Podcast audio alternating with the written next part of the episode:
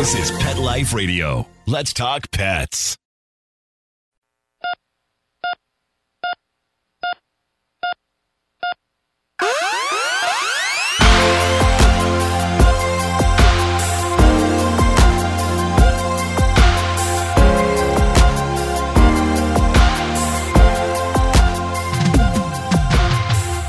Welcome to ER Vet on Pet Life Radio.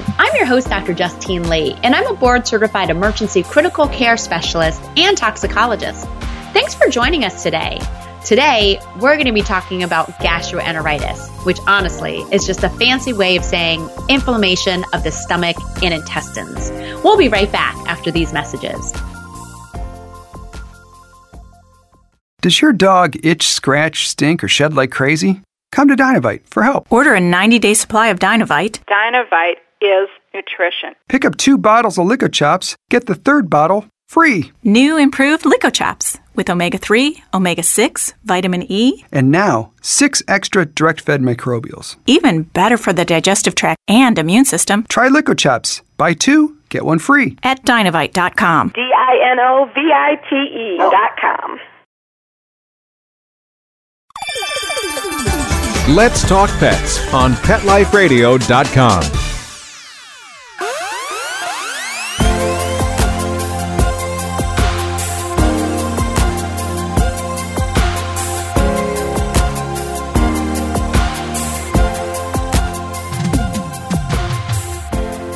back to ER Vet on Pet Life Radio. Thanks for joining us today. Today, we're going to be talking about acute inflammation of the gastrointestinal tract. The fancy medical term for this is called gastroenteritis. But this is honestly one of the number one causes of visits to the emergency room for both dogs and cats. Now, I work in the ER vet and I see a lot of patients come in with vomiting and diarrhea. And there's a lot of different causes for it, depending on if it's a dog, a cat, a puppy versus an older dog.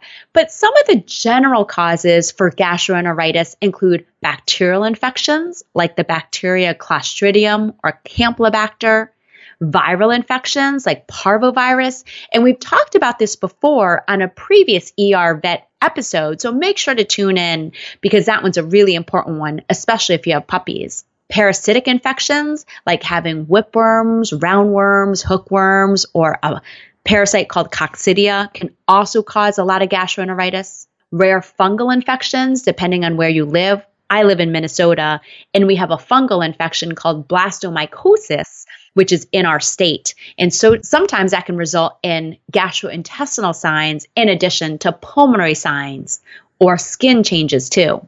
Sometimes something as simple as dietary changes, an acute change in the diet, can also result in gastroenteritis. That's one of the reasons why I'm a proponent. You should never change your dog or cat's food very quickly. You run out of food, please don't go out and buy a brand new, different type of food. Your dog, and especially your cat, want a gradual change. So when you're getting to the bottom fifth of the bag, that's when you want to start mixing in the other type. I also see dietary changes when a dog goes into a backyard or into a park and eats a bunch of rabbit poop or goose poop. So simple dietary changes or inappropriate dietary indiscretion, in other words, getting into people food or goose poop or something unusual, can also cause gastroenteritis. And the last two causes are sometimes stress related or medication related. If you've ever been really stressed, some people will get something called stress colitis. And colitis means inflammation of the colon. Well, dogs and cats can get that sometimes too. Maybe your dog was just boarded at a boarding facility for a couple of days. They oftentimes will get a stress colitis from this. For all you greyhound owners out there, greyhounds or sighthounds are especially sensitive to stress related colitis, at least in my personal experience. And the last one, medication. If you just started an antibiotic in your dog or your cat, sometimes that can alter the bacteria in their gastrointestinal tract. Now, remember, there are billions and billions of normal bacteria within the gastrointestinal tract in dogs, cats, humans, all different species. And sometimes when we alter that with a diet change, with stress or medication, again, it may cause an overgrowth of one bad type of bacteria, resulting in gastroenteritis. Now, there's a bunch of other causes, but those are the biggest causes of gastroenteritis that I see. Now, when a dog comes in or a cat comes in for vomiting and diarrhea, your vet's going to want to do a pretty extensive workup. Now, this is really going to depend on how acute the signs are and how severe they are. In other words, if your dog vomits once or your cat vomits two or three times in one night, eh, I don't worry too too much. I'm still going to keep a careful eye on them. But if the signs become more severe, your dog has been vomiting 6 times, 12 times in one day, can't hold down any type of water, please make sure to get to a vet right away. We often have too high of a tolerance of vomiting in cats. I'll talk to pet owners and they'll say, Oh, yeah, my cat normally vomits once a week. Once a week is way too often. If you vomited once a week, wouldn't you want to go to a medical doctor and find out what's going on? We often blame this on hairballs. We blame it on, you know, dry food when in actuality, if they're vomiting that frequently, even for a cat, it's not hairballs. It's something else going on. So make sure to get to a veterinarian because your vet's going to want to do appropriate workup. Now, what are the clinical signs of gastroenteritis? I already talked about vomiting and diarrhea, but some other signs include drooling. If you notice your dog or your cat is drooling, this is usually secondary to severe nausea. Having bloody stool, a painful abdomen, stretching out with the front legs and sort of doing a doggy down yoga position is often a sign of belly pain. Being weak or lethargic. For cats, hiding or not eating anything at all showing signs of dehydration or weight loss, feeling too cold or too warm to the touch. These are all potential signs of gastroenteritis. Now, there are a couple of breeds and ages of dogs and cats that potentially may be more predisposed to some of these different types of causes.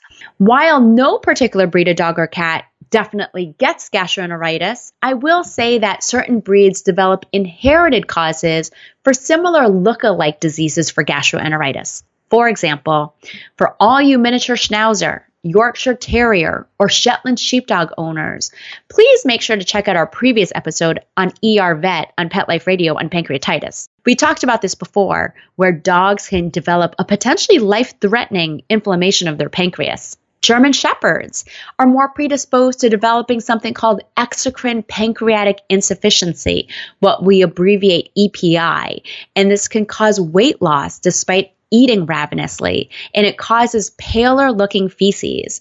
This is never normal, and it means the pancreas isn't working, but it's totally easy to diagnose and to treat. Your German Shepherd just needs a type of pancreatic enzyme that's sprinkled on their food for the rest of their life. Smaller dogs with smushed faces, what we call brachycephalic breeds like Shih Tzus, Pekingese, Lhasa apsos. These are often more likely to develop abnormal thickening of their stomach called pyloric stenosis. Young puppies that haven't been vaccinated or are really, really stressed. Maybe a rescue group just drove them up from the south. They're transporting them to a new adoption center in Minnesota. Just being on the car ride for so long can result in stress related gastroenteritis. Puppies and younger dogs are also more likely to have parasites or even dietary changes during weaning off their mother.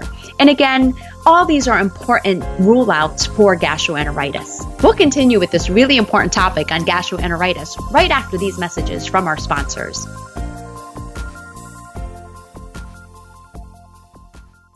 Hair, hair everywhere! How do you manage your cat's hair, hairballs, and dander when they're not really fond of bathing? The answer is just a whisker away with catnip bath wipes from Whytegate. It's the only cat wipe on the market that's infused with natural catnip oil. Catnip bath wipes will leave your cat happy, calm, and playful, and you'll both look forward to bath time. Go to whytegateinc.com, that's W H Y T E G A T E I N C.com, and enter the code CATNIP for 15% off site wide plus free shipping. That's right, 15% off. We're not kidding. Let's talk pets Let's talk pets. on Pet Life Radio. Pet Life Radio. PetLifeRadio.com.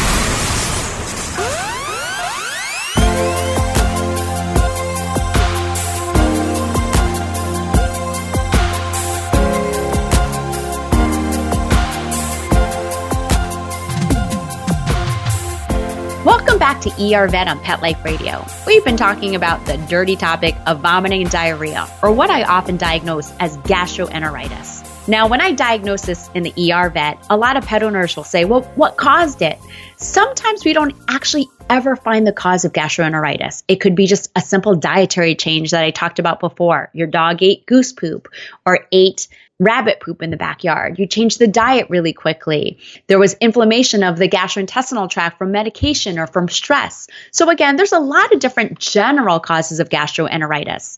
But the important thing to consider is that we have to do a diagnostic workup to make sure that we're ruling out other medical problems. So get to your veterinarian or your ER vet if the signs progress. In other words, one episode of vomiting, one episode of diarrhea, I don't become too worried about. But if it becomes more pronounced, your dog is lethargic, your dog has vomited six to seven to eight times in a 24 hour period, your cat's hiding, all these signs, you want to get to a vet right away. The reason why we want you to get to a vet is because we want to do a thorough physical exam. I want to make sure your pet doesn't have a painful abdomen, that they're not dehydrated. I also want to do a couple of blood tests, like a complete blood count to evaluate the white and red blood cell count and the platelet count. I want to do a biochemistry panel, or what we often call a chemistry, to look at the protein, the salt balance, the kidney and liver function. Sometimes I'll do a fecal sample to rule out parasitic infection or abnormal bacterial overgrowth. I oftentimes will do a urine sample to evaluate the kidney function. If the belly's painful, I oftentimes want to do abdominal x rays because I want to make sure there's not something stuck in the intestines that's causing the vomiting.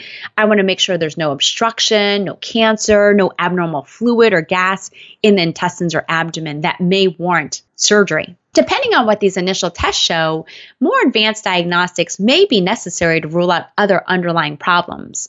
If it's a breed, like a miniature schnauzer, a Yorkshire Terrier, or Shetland sheepdog, I may actually want to do an abdominal ultrasound. An ultrasound is different from x rays because an ultrasound lets us look at the architecture of all the organs. So, what we're doing is very similar to a pregnancy ultrasound. Doesn't hurt your dog or cat at all, but we have to shave the abdomen. And that's when we use a special probe to look at the stomach, the intestines, the pancreas, the spleen, the liver, the kidneys. We do a really thorough ultrasound to make sure nothing else is going on. One other additional test we may consider is something called a CPL, a canine pancreas specific lipase test. This test isn't 100% accurate and has to be interpreted appropriately by your veterinarian, but this is a relatively easy blood test to help rule in or rule out inflammation in the pancreas or pancreatitis. Certain types of testing for viruses, like a parvovirus fecal test, may be necessary.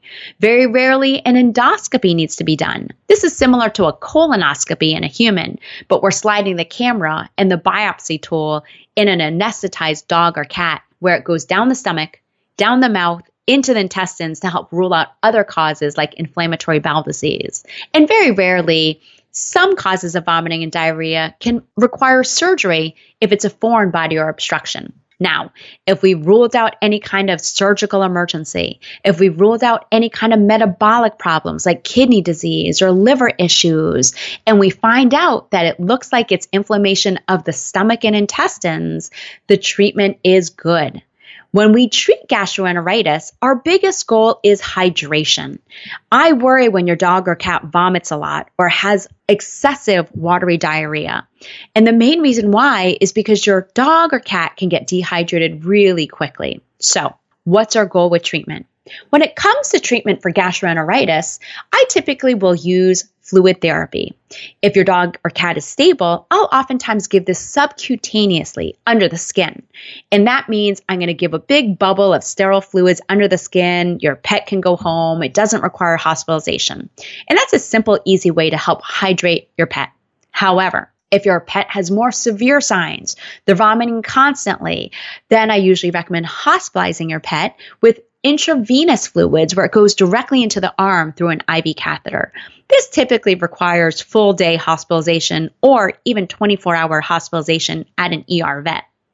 The next part of treatment are really strong anti vomiting medications. If you've ever taken Zofran, quote unquote, this is ondansetron, and there's a lot of strong anti vomiting medications out there. The one I use the most commonly is called Maropitant, or it goes by the trade name Cerenia. I usually give this IV to dogs or cats, but sometimes I'll actually send dog and cat owners home with this so they can give this at home.